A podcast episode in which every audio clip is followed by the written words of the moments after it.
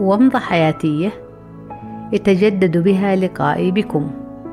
أسترجع فيها ذكرياتي على مسامعكم وأجعلها منيرة لي ولكم كومضات جميلة علنا نستنير بها في درب الحياة الطويل.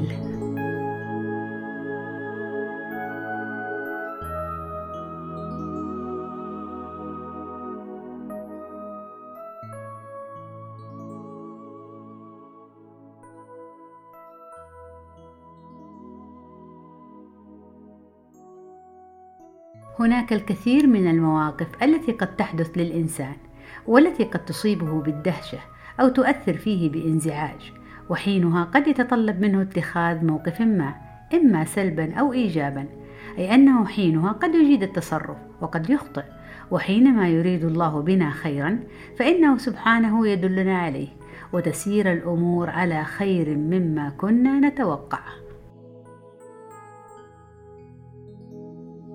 في زمن ماض وأحداث غير منسية وحينما كنا في سكن أعضاء هيئة التدريس بجامعة المؤسس شاءت إرادة الله أن أباشر المعالجات في الأسنان لبعض أفراد العائلة الذين كانوا يتطلبوا ذلك. وكان ذلك يتم عند مجمع طبي متخصص في حي الحمر بجدة يعني مركز متميز جدا. والأطباء يعتقد أنهم على درجة عالية من الإتقان والتميز أيضا. لذلك كنت أتعنى في تلك المشاوير المتكررة والمتفاوتة في مواعيدها حسب المتاح. وكنت حينها قد ألتقي بأكثر من طبيب في ذلك المجمع الطبي حسب التخصص المراد مباشرته مع أي منا. وفي إحدى زياراتي بابني الصغير لذلك المركز وفي استشارتي لأحدهم عن الحالة العلاجية لولدي أرشدني بكل لطف أن أذهب لزميل له. أكثر خبرة منه في هذه الحالة تحديدا. طبعا ولإعطاء أهمية مزيفة تعذر دخولي عليه لانشغاله لذا يجب أخذ موعد آخر وزيارته مرة أخرى. وافقت بالطبع رغم بعد المسافة بين البيت وذلك المركز المتخصص. وفي الموعد المحدد ذهبت معي ابني لذلك الطبيب الذي أشك كثيرا في إجادته لما درس وتدرب عليه لكوني رأيته كيف باشر الحالة وكيف كان على جهل مخجل بما يريد أن يفعل وكيف قد كساني الله صبرا على رؤية كل ذلك غالبا رأفة بابني الذي بين يديه وخوفا من إرباكه بصورة تزيد الطين بله فسكت على مضض.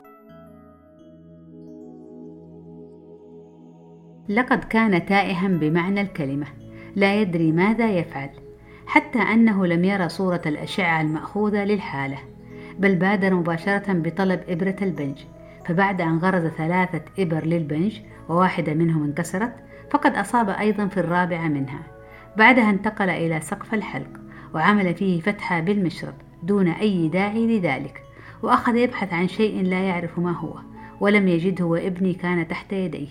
عندها غير رأيه إلى مكان آخر. وأحمد الله أنه طلب من الممرضة أن يشاهد صورة الأشعة. حينها لاحظ أن ما يبحث عنه ليس في سقف الحلق إنما في الجهة العليا من جانب الفك الأمامي. وبكل سهولة عمل شق بسيط بالمشرط فوجد الذي يريد وشاهد السن بوضوح.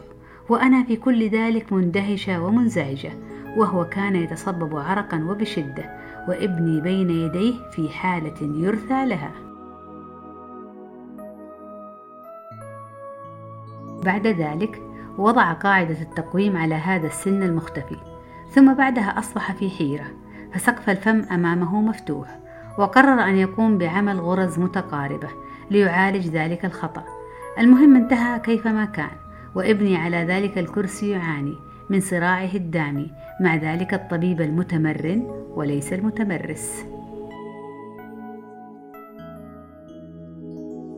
بعدها رأيته قد ذهب لمكتبه وعندها بادرته باستفساري لكي أفهم منه بكل أدب.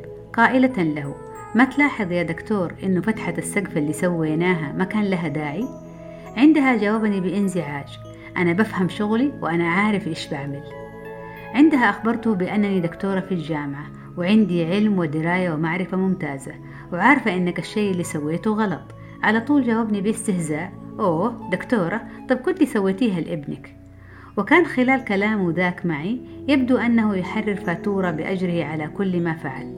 عندها صرخت فيه قائلة أنت إيش قاعد تكتب؟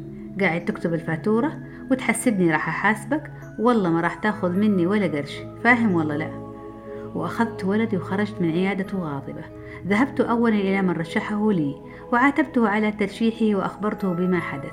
ولقد رأى ولدي وكيف أصبح وضعه لكنه بالطبع لم ينزعج كثيرا. فقد اصطف في طابور بني جنسه والتمس له العذر. تركته وذهبت لموظفي قسم الاستقبال وأخبرتهم بما حدث في عيادة ذلك المتمرن في أسنان البشر والذي ليس عنده علم ولا نظر. وطلبت منهم رقم الدكتور صاحب ذلك المركز الطبي الكبير وبالفعل أخذته منهم. وخرجت غاضبة جدا مما آل إليه حال صغيري حينها. نعم خرجت متوعدة بأن ما حدث لن يمر مرور الكرام. وفي البيت عملت اللازم نحو الإبلاغ عما حدث وعانيت في ذلك اليوم حتى تم لي المراد بتوفيق من رب العباد. وقد تذكرت حينها ما حدث لأحد أبنائي في مستشفى آخر تعليمي حين قامت تلك المتدربة المبتدئة بحقن إبرة المخدر في المكان الخطأ وعن خلعها للسن السليم بدلا من ذلك المصاب. ولم نجد حينها أي ردة فعل إيجابية. وحالنا في هذا المجال زمان والحين أن نقول دائما أستر يا الله.